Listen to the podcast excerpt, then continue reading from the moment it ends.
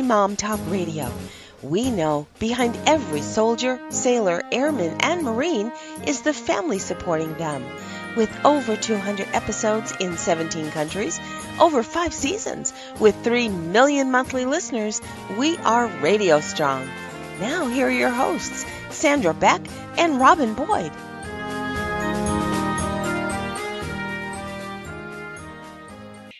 Everybody, this is Sandra Beck, and I have such a great show today. I have a wonderful special surprise co host. Her name is Angela Breidenbach, and she's amazing. She's written tons of books. She is the president of all sorts of cool things. I'm going to butcher her introduction today. So I'm just going to throw the mic over to her and have her introduce herself. And we're also going to be visiting with author Terri Reed. And you know it's super fun because these these summer shows about books Angie, they're just so much fun to do with you. I look forward to our June or July every year. We always have a good time. So tell everybody how wonderful you are. oh. Hi, my name is Angela Breidenbach. I'm the president of the Christian Authors Network, and I'm also a member of the Faith, Hope, and Love chapter of Romance Writers of America.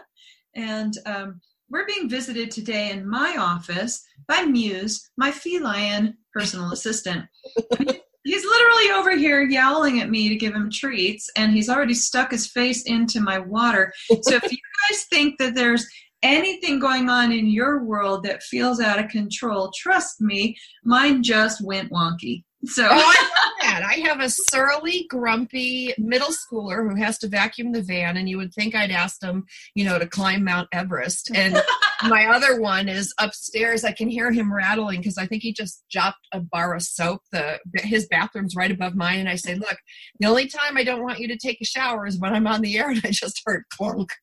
oh so well, Terri the- Reed, Terri Reed, welcome to the show. What what wonderful wackiness do you have today in your household? Well, hello. Thank you for having me today. Oh gosh, I have two dogs that are very dependent on mommy and don't like when mommy goes away into her room without them. So you may hear them barking. Um, one is blind, and so he doesn't know where I am, and the other one's a big Australian Shepherd who just barks because. okay, well, you know what? That's okay. Australian Shepherd. And they yeah. do bark a lot. They're they are so smart and they have to be kept busy all the time, just like they us do. that's right. That's right. So I do agility with my big dog. So that's our that's my hobby. That's really, I mean, I just, I have three dogs. I have, we have Chicken Nugget, Sophie, Peanut, and Sally. And Sally was a deployment dog that came to live with us and never oh, left. That's wonderful. Yeah. And, and Chicken Nugget belonged to an Air Force family. And so we adopted him when their family moved overseas. And um, he looks like a chicken nugget. He's chicken nugget colored. He's like this random collection of dog parts, but he is the most. Well, he's got one big ear. He's got one little ear. His front feet are short and turned out, and his back feet are like long terrier feet. So he kind of looks like an RV that's not balanced properly. but you know, he's a lovable dog, and they're a big part of our lives. So any animals that want to come on the show today and lend their voices, we're happy to have them. I'm wonderful because right will. now. I'm bribing him with some kitty treats to keep him oh, kind of away from my keyboard because he likes. And I would be squeaking him, like I'd be squeezing him to make him squeak. I used to do that to my kids when they were little. I'd be like, "Mom, you know, Zacky's laughing," and I'd be like tickling him, tickling him, trying to get the phone to his head to, to for him to laugh to her, um, which probably could constitute child abuse today. I don't know. you never know what will these days. so we're going to talk books today, ladies. Um, gosh, you know, Angela, how many books have you written? I'm on my 18th. 18. And, and Terri, how about you? I'm In this week. Oh, I believe it's 47, but it might be 48. I'm not sure. I mean, that's wow. crazy, you guys. I don't think I've done 48 sit ups or, you know, like 18 laps around the gym, much less written this many books. You know, I want to know some secrets because I did. I, I actually wrote a book. I wrote a bunch of books in my 20s. I haven't done anything for 20 years, and I recently finished one. And it was a little bit like pulling teeth, and everything had to stop. You know, like the house didn't get clean. I still had my company to run and do everything. And I gained four pounds because I wasn't hitting the gym. Normally, I teach spin, I go every day. So pretty much I got fat and the house went to like crap and the kids got annoyed. So clearly I'm not doing something right. So how do you guys do it? How do you guys wrap it into your day? I'm going to go to Terri Reed first. Yeah, please do. I want to hear well, what she has to say. yeah. It's not glamorous, let me tell you. So writing is my job, and so that's kind of how I approach it. But you know, just I work from home, so there's still laundry to do and dogs to take care of. But I try to be at my desk from at least nine to about three or four. But that also includes getting up and taking the dogs out, going to agility practice. And when I remember to eat, eat. so you're talking about gaining. I lose weight when I'm writing because I forget to eat. I'll just go all day and by nighttime i'm like i didn't eat today oh no I've so. had that happen, but then my writing really goes downhill because my blood sugar goes low. I've had low blood sugar my entire life since I, you know, and um, if I don't eat, I will. I you never know what's going to show up on the page. I had a bag of Skittles. Sleepy. Like the big bag of Skittles, tropical fruit flavor, got me through, and I would just eat one every now and then, which is probably why I gained four pounds. But you know it's it's not easy. Now how do you guys no. handle i have a hard time sitting still and if i sit still for too long like my legs stop functioning and then i get up and i walk around like frankenmom for like you know like an hour or so till they warm up again. You know do you guys get up and take breaks? Do you just sit there till your legs go numb? I mean what do you do? I get up because i have the dogs. So they don't let me sit for more than you know half hour 40 minutes before they want to be let out. So i have to go let them out so then i come back. Though when I, the big dog gets to go out on an adventure every day so that i do get some uninterrupted time to write and i can sit for hours on end. So actually my husband just bought me a stand-up desk because he said i have to start learning to write standing up. Be careful of that though because um, standing too long without moving can can be difficult too. So kind of vary it, if I might suggest. I, I used to coach um, physical fitness and oh, okay. Um, vary your sitting and your standing. So that's what my chiropractor you, said. So yeah, yeah, it's really important for your for your back for everything. So yeah, um, well, and I tried I, my dad's peddler. Like he has this little old man yeah. peddler that you put at the foot of his lazy boy and he'll pedal.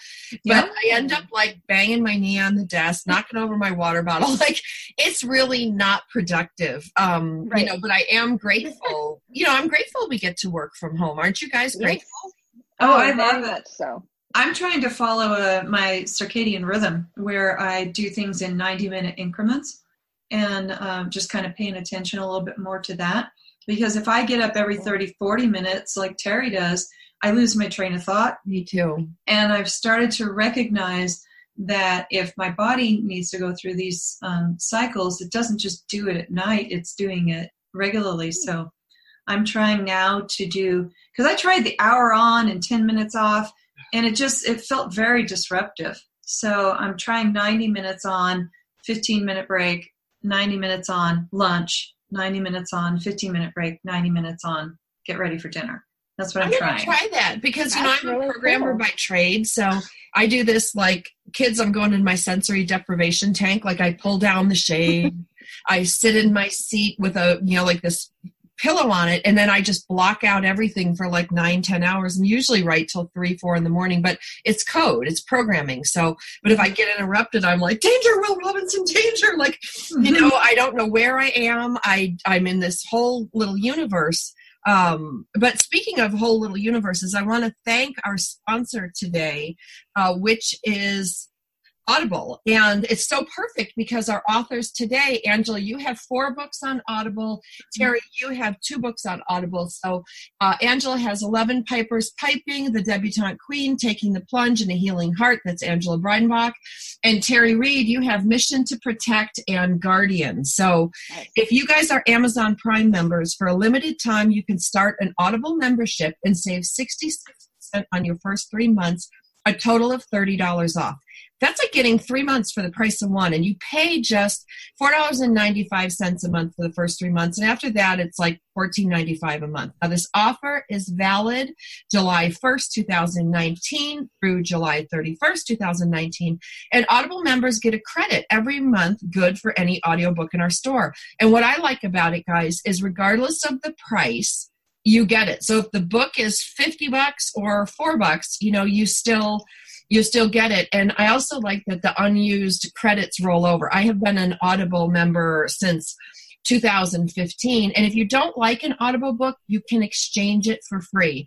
And Audible has the largest selection of audiobooks on the planet, which lets you fill your summer with more stories like 11 Pipers Piping or Mission to Protect. You know, the ladies that we have on the show today, you can listen to their audiobooks. Now you're going to want to visit audible.com slash motherhood. That's spelled motherhood, M-O-T-H-E-R-H-O-O-D, or text motherhood, the same word, to 500 500 to get started today. That visit audible.com slash motherhood or text motherhood to 500 500 to get started today and listen to these ladies' books. I do. They're so great because you guys, I'm busy. I have my technology company to run. I do do syndicated radio. I have two kids. I'm a single mom. I take care of my 88 year old dad. I have three rescued dogs and I live on a horse ranch with two acres of brush clearance. So I love to listen to these books because by the end of my tech day, you guys, I'm tired of looking at a screen. I'll be honest. I don't mm-hmm. want to look at a screen. My hands are often tired. Sometimes, if I've really worked a long day on the keyboard, I have to put my hands in ice so the concept of holding a book is really difficult for me. So to have these you know audiobooks and listen to them in the bathtub while i'm doing yard work while i'm cleaning the pools while i'm drowning out my kids who are fighting that's my favorite i just keep cranking it up until I drown them out. Um, it's a great thing. So Angela Breidenbach, Terri Reed, check out their books. Visit audible.com slash motherhood or text motherhood to 500 500 to get started today. So girls, let's talk about your books. I mean, this is so phenomenal. What's the total? Like 60 some odd books between the two of you. Holy that is cow. true. That's a lot. That's, That's a, little crazy. Of- like you couldn't even read one a week and make it through a calendar year. Wow. I know. I've never crazy? thought of it that way. I didn't either. But that's pretty. But hey, do that. Read a book a week. that's you right. know what? I do. I probably read. I kid you not. I probably read or listen to two to three uh, books a week because I get so many guests on my radio show. And Kara, or I'm sorry, Terri, this went to New York with me on the red eye. You can see my Yay. bookmark in there or your bookmark in there. I mean, it's really a big deal. Um, when you guys send me these things, I do read them. Sometimes I don't finish them. I'll be honest. You know, there's times I don't finish them before, but um, before the interview. But yeah, yeah. Terri, can, can you tell us what your book is about? Because she got your book that I didn't. Uh-huh. Sorry. no. So this is part of a continuity series. So there's eight books in total, and my book is number five. What does that so, mean? I don't know what a continuity series is. So, continuity series is there's an overarching mystery theme that goes through all the books. Okay. And each book is written by a different author. And each story has its own hero and heroine and its own romance and suspense, but it incorporates the overarching mystery. And then the mystery is solved in the last book, book eight. So, so eight, it takes five. eight books to solve the mystery, is what you're saying. Yes. Yes. And are those the same characters? Like Yes. Well, each book has a different hero and heroine. Got it. But all of the characters go in and out of each of the books. So you get oh. to visit with books from the past and get to meet the characters that are coming up in the future books. It's really a fun um, thing that Harlequin does. And I have readers who will buy all the books and then read them in like a big binge. Oh yeah, have, absolutely. Yeah. Binge reading. You got it. Right. Right. So and when you're have, when you're doing these um, these series and these books, can you read them independently, or do they also cover a time arc, just like the the mystery arc? Yes. So you can read them independently, and that's how we try to write them. But there will be clues or um, mentions of the overarching mystery, but it shouldn't overshadow the story of the actual book. So that's that some tricky planning. Like it yeah, does. you have to plan out all eight books. Yes, yes. And a lot of the planning is done by the editors and then they hand it to the authors. And I look at it like solving a puzzle mm-hmm. that we have to take all these puzzle pieces and make it into something that's cohesive and has a big pretty picture. so oh, that's yeah, really so, cool. Yeah, it's it's really fun. This is like my 13th continuity, I think, in the last 15 years that I've been writing. Now, does one um, author write all eight books, or do multiple authors write the books? So each book is written by a different author. Wow. Yes. So we have to coordinate with each other and make sure that we're not stepping in, on each other's toes with the mysteries or with each other's characters. So we do a lot of back and forth and talking. And the other thing about I like about it is that writing can be very lonely. You're sitting in your little cave office for hours on end by yourself. And mm-hmm. there are days when I don't talk to anybody. Yeah. Except my husband when he comes home at the end of the day. So this is a really fun way for the authors to communicate with each other. So we're text or not texting, but emailing back and forth a lot. And then we well, you guys collaborate. You're really a team. Yeah. Right, right. We're a team and it's really fun.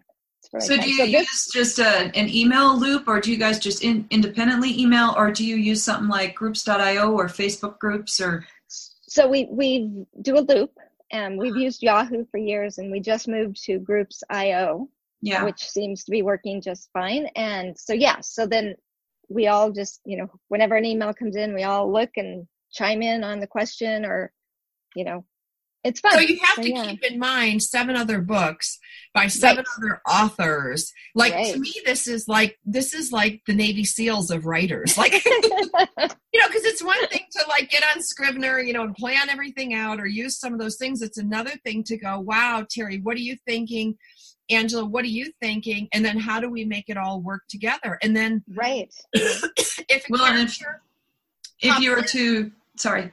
Oh, sorry, but if a character pops in from Angie's book into your book and you need to have dialogue, you need to make sure that that's in that character's voice. Right. And you need right. to make sure you have descriptions and all that. Um, exactly. I know on Scrivener you can collaborate on one file, but I think groups.io is probably a better option because you can load files and right. not interact in somebody's direct script or, you know, that they're, um, or work in pro. I'm, I'm also working on screenplays, so brain script. not getting into somebody's um, format, you know, and messing it up because you're right. working in their, in their right. um, book that, which could be a real problem.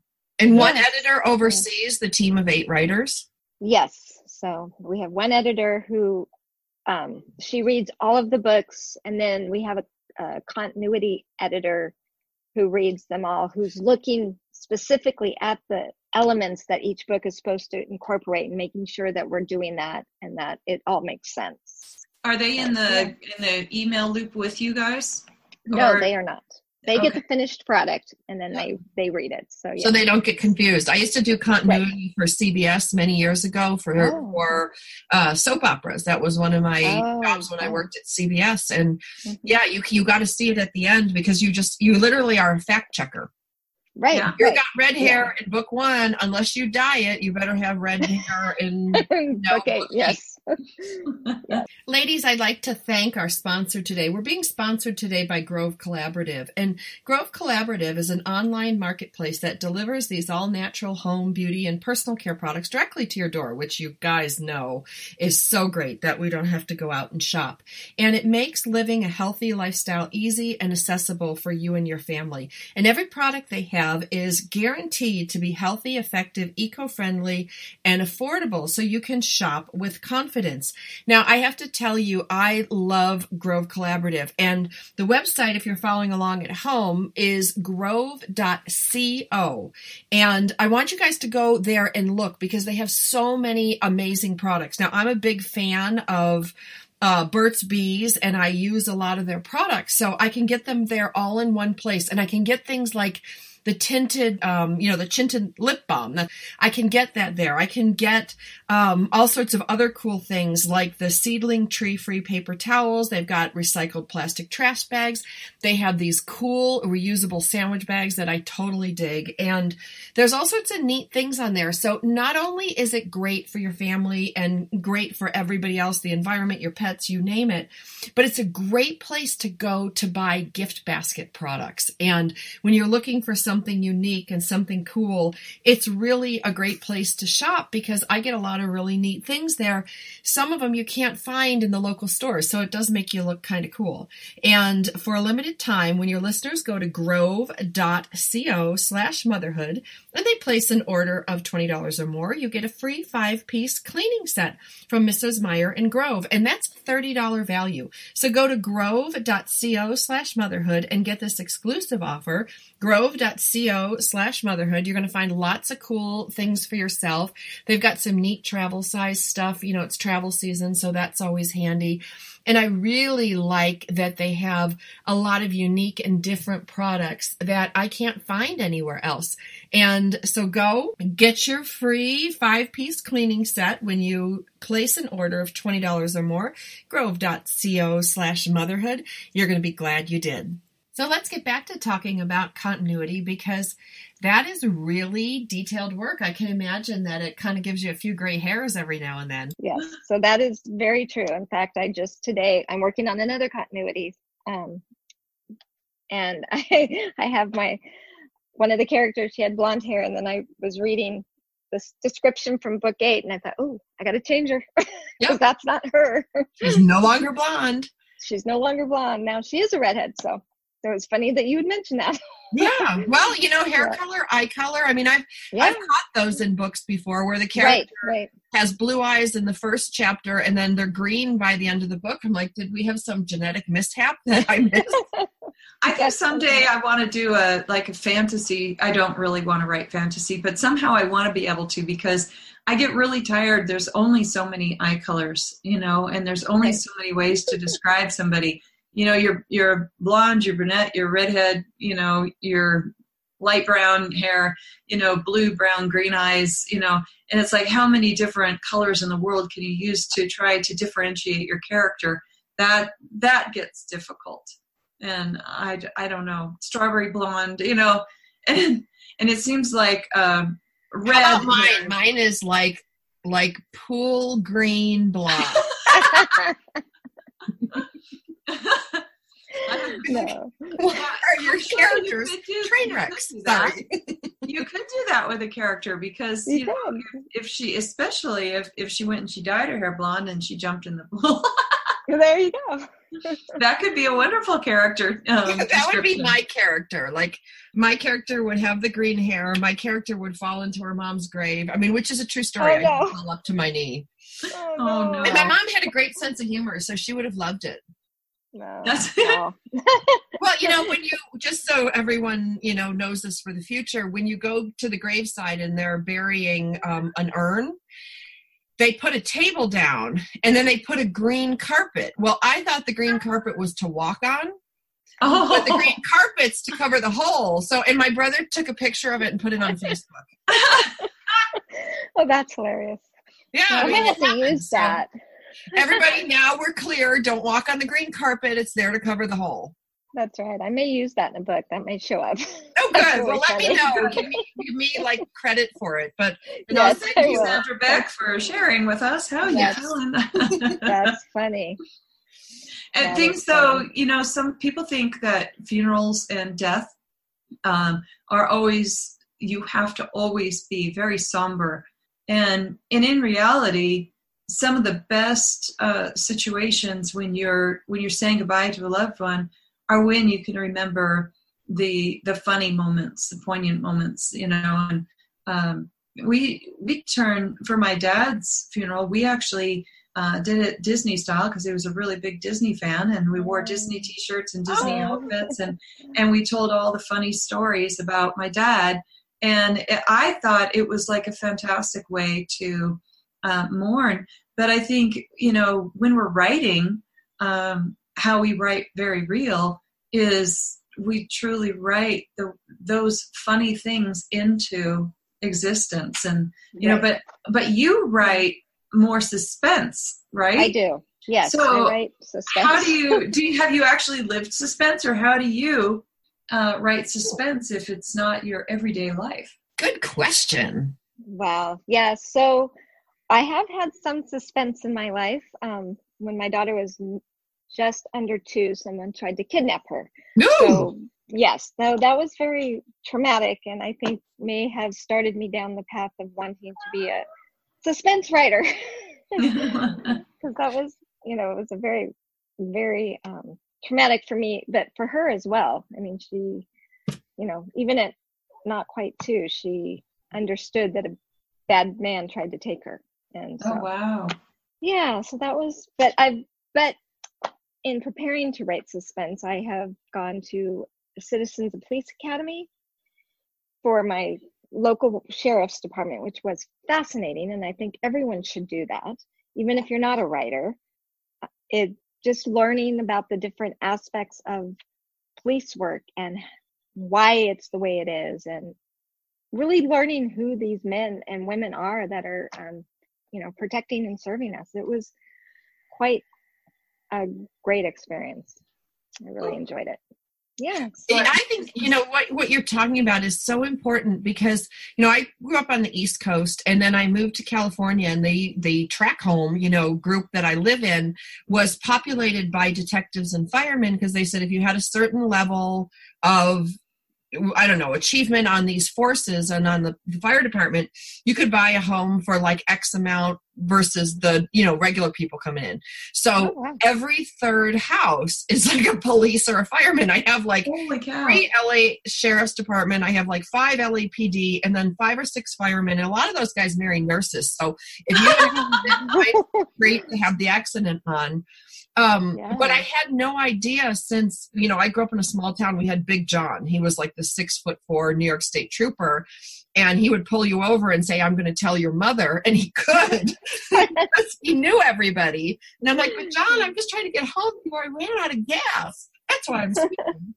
Um, That's why I'm speeding but you see them at barbecues and you see them um at church you know what i mean like Mhm. all of a sudden you realize hey these are somebody's father they're somebody's husband they're Right. somebody's brother and you know where i had a big like awakening a big aha and i really never understood like you know when they had a funeral on tv for the firemen or a funeral for you know i felt bad and everything but i never really thought about how the wives and the children had to live with the idea that you know and i got this from the military like mom or dad might not come home but you know it's like a long deployment you know there's one leave and come back months later in the fire and the police it's like they leave and every day you don't know because of that danger in that job. And i think that's just that was something i, I really didn't understand till i experienced it.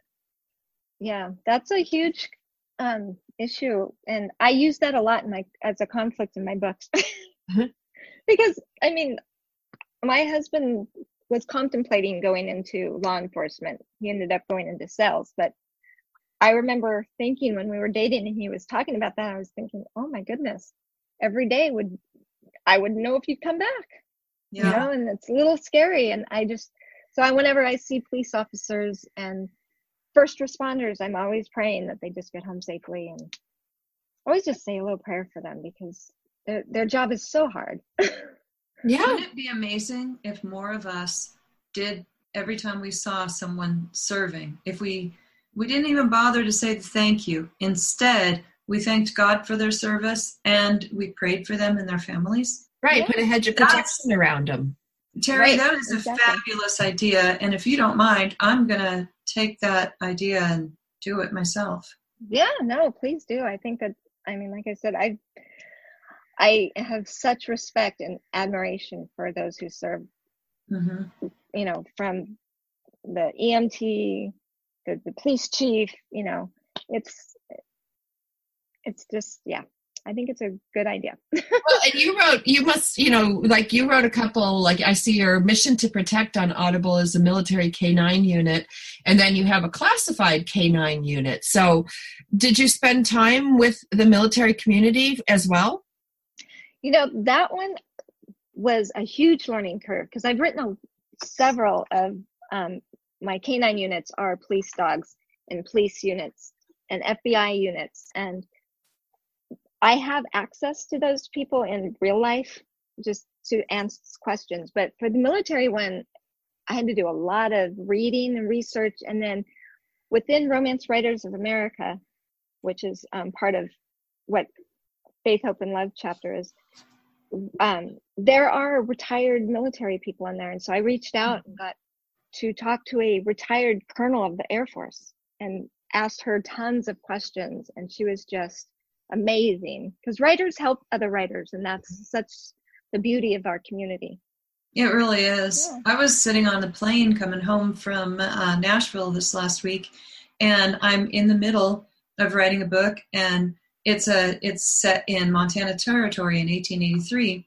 and i have a dog get injured and i'm thinking okay i can go home i can call my vet i can ask him you know what what could i do as it turns out there was a veterinarian sitting right next to me and so oh. I, I said, uh, you know, I told her, I'm really sorry. I don't mean to be rude, but I'm on a deadline and I, and I have to work while I'm flying. She says, not a problem. And I said, you know, what do you do? And she says, she's a vet. And I didn't think about it. And I'm like, oh, okay, that's nice. And so she starts watching the show. Of course, in the middle of her show, who's the one who interrupts? Me. Because I go, I'm just about to write a little bit about this dog, you know. And I and I go, tap, tap, tap. Can I ask you a question?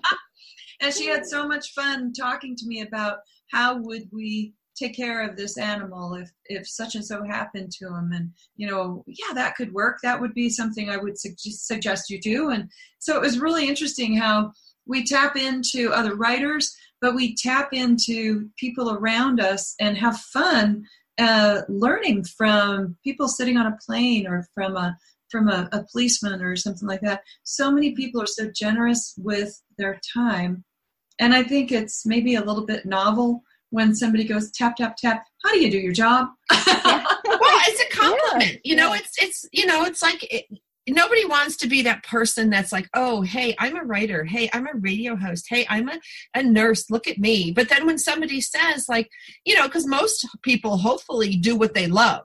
So you get to talk about, you know, what you love. When people ask me about the radio, I'm like, I get to make new friends every day. I get to learn something fun every day. Like, how great is that? Now, that would bore the crap out of somebody else, but for me, I love it. And or to talk about it. Scare them to death because right. people, you know, are afraid. yeah, you know, they're like, oh my gosh, somebody's going to see my face on a video. Oh my gosh, somebody's going to hear my voice. And, you know, the first few times, well, the first many times, you hear your own voice over the air and you realize that that's what you really sound like to other people you know it's like am i a squeaky chipmunk or am i a Minnie Mouse, that's me. it is. Well, do you guys ever go back and like I I never like I've been on the air almost 13 years now. So I never go back to my first seasons in any of the shows because they're just awful. You know, I did this one show. One of my first shows was was with DoDEA and the Pentagon, and um, it was the Department of Education. And uh, I didn't know any better, and so I'm talking to the lady, and she's like, "Yes, no." Oh no. Well, we can look into that. And I'm like, oh, I'm dying. Just shoot me now. Like it was the longest 55 minutes of my life. And my friend Rick, who was a, a ex army, is like, keep going. You're just, you're just, you're taking hit after hit. Just keep going. You know, and then you get better at it. But you know, sometimes people will go back and say, hey, you know, you said this you know, in a show. And I'm like, yeah, I said it like 10 years ago. I was a different person back then. Yeah. You guys find that with your writing? Like if you go back and look at like something and go, ooh, that was kind of cringy. And then like now I wouldn't do that. Or do you just blow off and, you know, keep moving forward? Oh, definitely. I mean, I have grown so much as a writer from the beginning to now. Mm-hmm. yeah. Even just in the last couple months, I'm like, oh, why didn't I I sh- I know better than that. Why did I do that? You know, I'm on I'm on Quora, and I I don't know why. I just like look. I'm curious, so I'm always curious what people are thinking. So I'm on Quora, and um, somebody sent me a question that asked me, um, "Do you go back and read your journals and just throw them away?" And my answer is no. Same thing with my books because, like Terri said, you get better and better. You know, the more you do but I don't throw them away. And it came from another writer years ago who said to me, You did the very best you could at that time. Yeah. Honor who you are now by honoring who you were then that helped you to become who you are now. Yeah, because you can't know what you don't good advice. know. But I burn all my journals, you guys. I write the most awful things. Like I have to be in a That's good mood on the air, you know, sometimes four or five hours a day. So mm-hmm. by the end of the day, I have all my meanies and those go right in my journal. Sometimes I'm like grabbing the pen and I'm like, oh, like I'm so. So I don't want anybody to ever read them any. Wait, wait, wait, wait. I'm going to give you a tip. Never burn another journal, and here's why. When you're in fiction or creative nonfiction or whatever, your personality is your voice. It took me a long time to learn that. And whether it's positive or negative or whatever that's in the journal, um, what you have in there is a gold mine of words and terminology. And if you want to create a situation where it's a difficult situation for somebody to get through, you don't want all those marshmallow words. You want those deep, dark, heartfelt words. And and uh, if you don't know what you normally would say, then it's it's harder. So I take my positive, my prayer journal, my my feelings or emotion journal is what I call it for the ones when I want to get all the yucky stuff out, right? And I look through there and look at what are common words I use. And you can take a highlighter, you can take you can circle the words, whatever, and how do you put them together? You can really analyze your own writing voice through your journal. How many words are in the sentence? How poetic are you naturally? How emphatic are you? You know, there's so much in your journals to goldmine. You don't ever have to show them to anybody, but you might want to transfer some of those emotions into a character that you're trying to portray. There's my tip. Yeah, That's no, that, that's a good one. I mean, when I was my, I got divorced, Terri, when my kids were two years old and three months old. So Oh wow. I stopped dating. Okay. My ex husband didn't. So that's always a problem in marriage. That's a great way Yeah.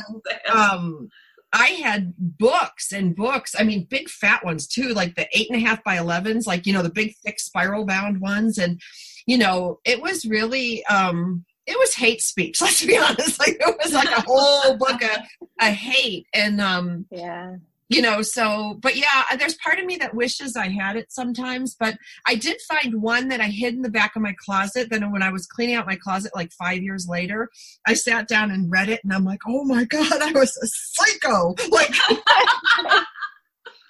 But that's how we get our emotions out, and that's how Yeah. we learn how we process things and how else are our characters going to process things. So I'm not saying to say exactly what you wrote, you know, Yeah. that would be a little but much. I, yeah, but I'm saying examine the words you use and how the emotion poured out of you, because then that gives you a really natural way for emotion to be expressed on the page for your characters.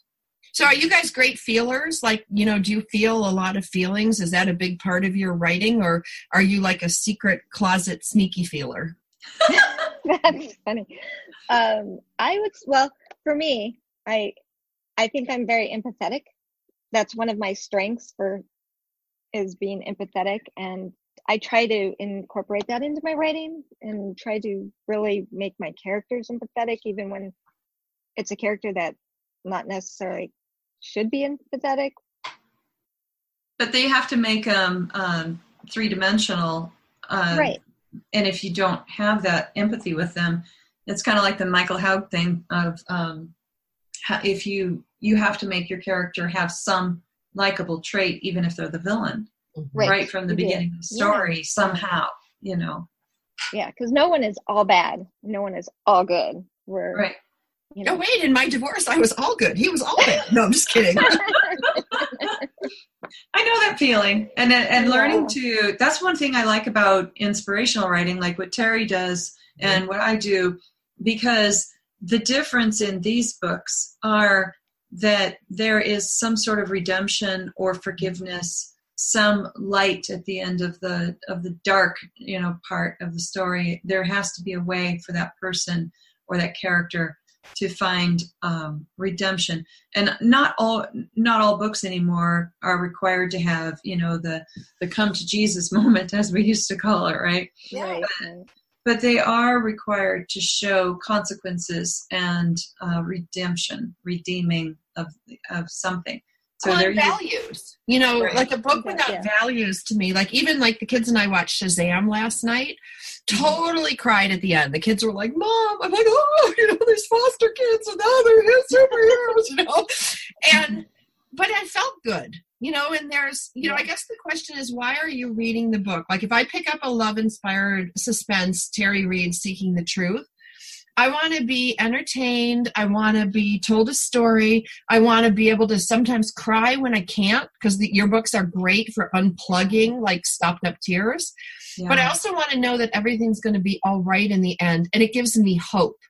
Like that's a big one. So when you guys sit down to write an inspirational, do you have like um like a Bible verse, or do you have like a a theme? Like, hey, this whole book is going to be about forgiveness, or you know, releasing shame. Like, do you have those high concepts, or do they just blow out your fingers? So for me, um, a lot of times the theme will come as I'm writing, as the Mhm. characters start talking and I start to develop who they are and figure out what their issues are. Um, I always know that I'm going in with a happily ever after at the end. I mean, that's just a given. But how I get there will a lot determine on what um, what choices I make as I'm writing and what lessons I want my characters to learn. And that's I do have some reoccurring themes because they say, you know, writing is cheap therapy. So forgiveness, um, you know, trusting God in moments when it feels like everything is just blowing up and there's just no help anywhere, but there is help. And so those are issues that I have that I always seem to somehow work into my writing and have and have my characters figure out how to get how to have forgiveness or how to let go and trust. So trust it's not is easy. yeah, I, I would agree. It's not easy, and I, and I think each individual writer does have uh, personal things that they deal with in their own life that naturally comes out in the writing that you don't expect. And I, I just did a big, uh, I did a TV interview for a pilot show. I don't know when it's coming out, but um, the in, the host, she was asking me to go deeply into my, the story of my past. And i you know i did that for her with her privately you know before we went on air uh, over a matter of weeks. She would say i need to know more about this. I need to know more about this. I'm trying to decide which direction to take the show. And it was a very in-depth interview. And what happened was time after time after time i was completely unaware of this now at my age that um, how many times in my life i've experienced betrayal and I really didn't know that. And when I went back and looked at all of my different books, it is subtly there, overcoming the pain of betrayal. And I had no idea until I went through that in depth interview.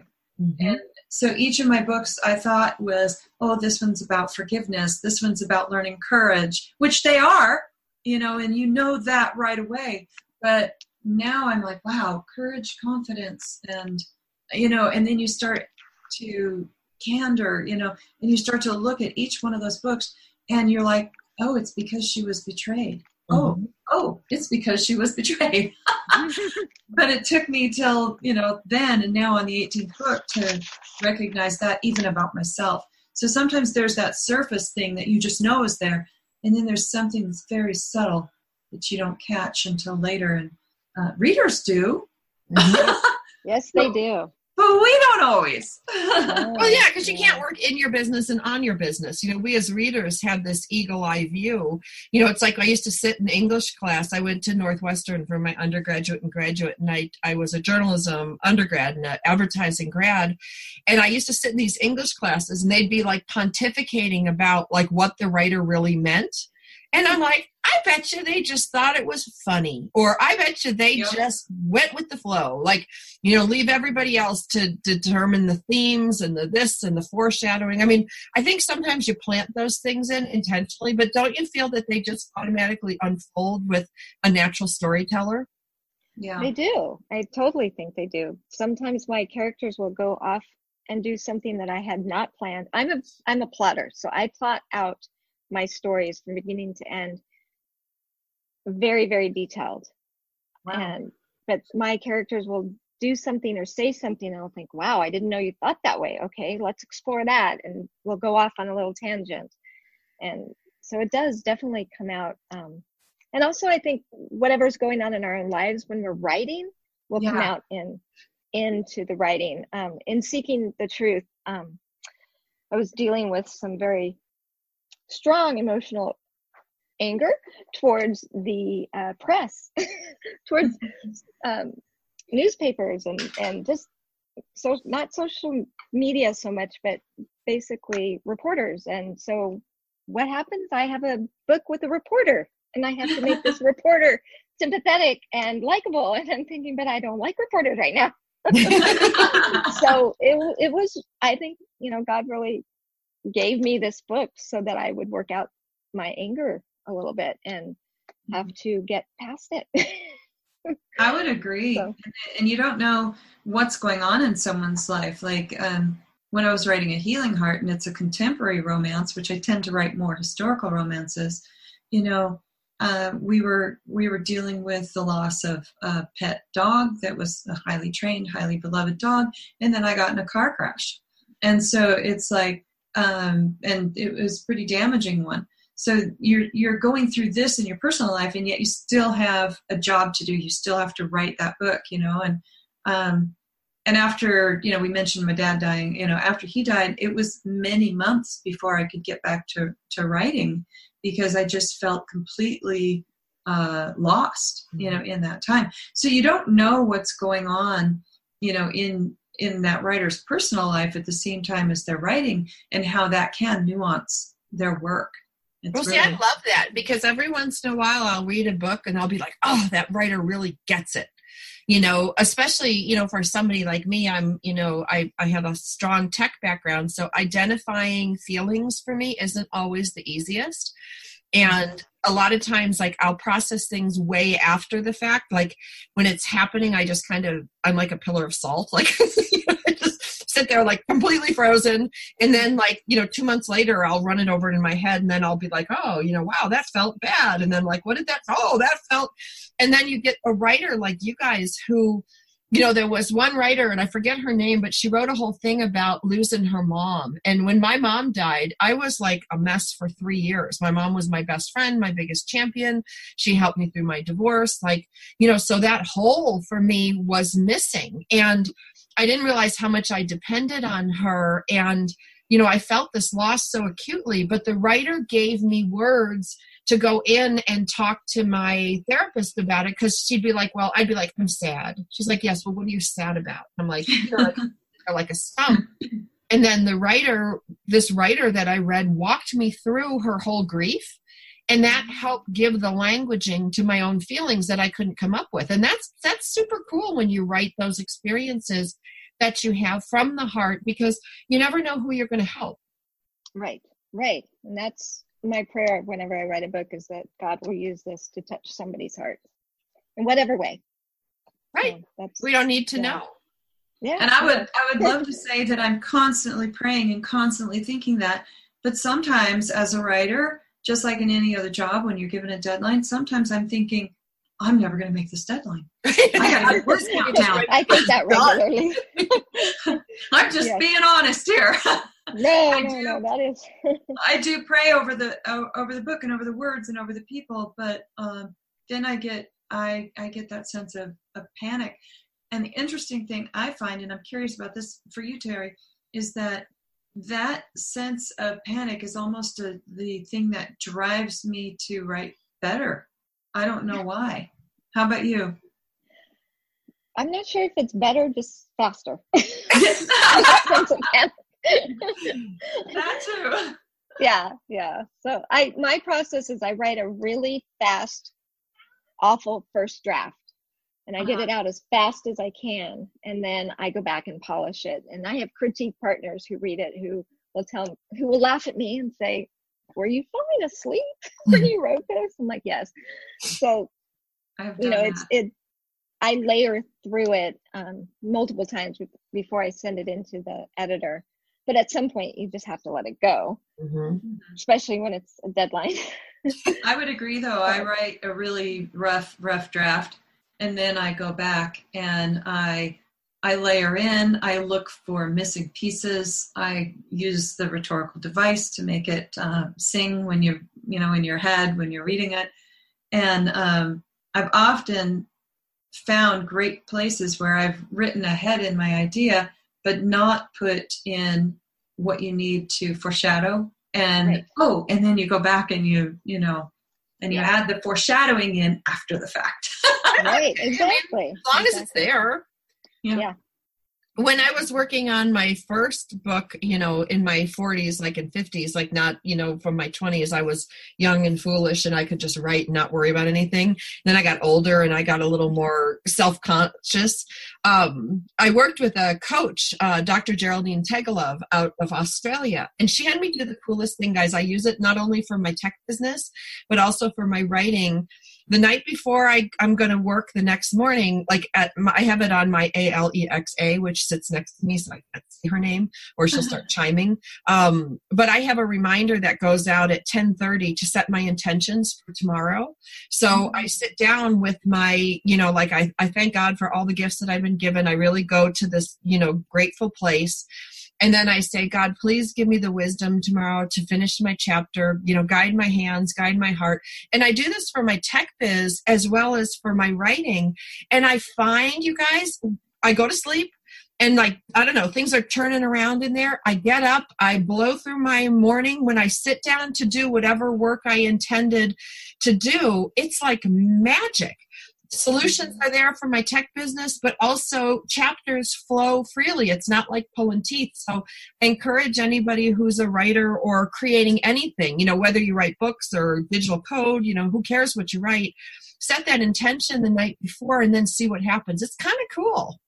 I would agree. Cool. I'm gonna I'm gonna borrow that because I I pray and then but and I make a list next to my bed of what I need to do the next day, but I don't really pray over the list, but I'm going to. Yeah, That's just ask. God to guide your hands, guide right, your heart. Yeah. Sometimes I say, put your arm around me, keep my hand over my mouth if I'm going to say something stupid on the radio. like, you know, just, you know. No, I, I, agree. There's a subconscious thing that goes on when yeah. you when you when you do these things right before you go to sleep. Um, there is a subconscious um, action that starts to create and and you percolate while you sleep you do. I mean, I find it really cool. So set your alarm on your phone or set your ALEXA to remind you. And, I, and, you know, and it takes like two minutes. Nobody's saying, you know, you need to be, you know, like Leo Tolstoy. You just talk about what you need to do tomorrow, ask for guidance and help. And, you know, I always say, guide my hands and guide my heart. Yeah, That's good. I like that. I like yeah. that. All right, you guys. So we got a couple minutes left. We're going to wrap up with the best piece of advice. And we're going to go with Angela first. I already gave mine, which is set your intentions the night before for what you're going to do the next day, whatever that looks like, whatever that may be. Um, Angela Breidenbach, what is your best piece of advice for the readers and, and maybe potential writers and current writers that are listening today? Start living your dream now, even if that's just taking a class or reading a craft book. Um, I was 40 in my 40s before I ever started actually going after my dream of writing. And I kept allowing people to tell me, well, when this happens, then you can do it. When that happens, then you can do it.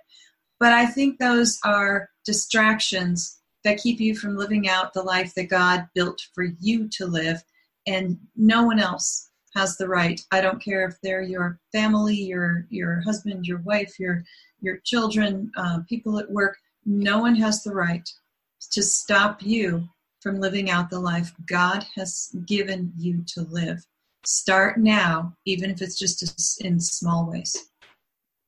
Wow, that's really good advice. I know that's a tough one to top, Terri. Aren't you glad I went first? Yeah. well, mine's not quite so. I would say for readers, just read. Read. Don't ever think that reading is not necessary because it it's such a great escape and it's such a great relaxer and a way to relax your mind as well as your body. Um, for writers, I would say don't ever stop learning. Mm-hmm. Don't ever stop believing in yourself. Um, kind of piggybacking on what Angela said. Um, and be persistent. This this business is a lot about perseverance. It is. And if and if you can't, you know, persevere through the rejections or through the bad reviews or through just the rewrites the, the rewrites and just the hard time of actually getting those words out of your head onto the page. Mm-hmm. you know you just have to persevere through that. Do the hard thing. That's that's it. You just have to do the hard thing. I love that you said that because i've never had a book that i've been writing ever be during a good time meaning it's not ever going to be a good time is what i mean. Right. Because i've either got somebody passing away somebody's wedding somebody's uh, you know difficult time uh, change in life that i have to help them with you know uh, or i've been in a car accident. There's right. never a good time. Just like when you tell someone when when is it a good time to have children there's never a good time. You make time. That's true. That's true. All right, I guys. Well, Angela Breidenbach, Terri Reed, um, thank you so much for being our guest today. Uh, just a reminder to visit audible.com slash motherhood or text motherhood to 500 500 to get 66% off your first three months at um, Audible. And for those of you that are looking, go to Angela's books, 11 Pipers Piping, The Debutante Queen, Taking the Plunge, and A Healing Heart are on Audible. And then for Terri Reed, we have Mission to Protect and Guardian. And for those of you whose eyes get too tired to read at the end of the day, like mine, go ahead and pick up an audiobook. You'll be glad you did. We'll be back again next week.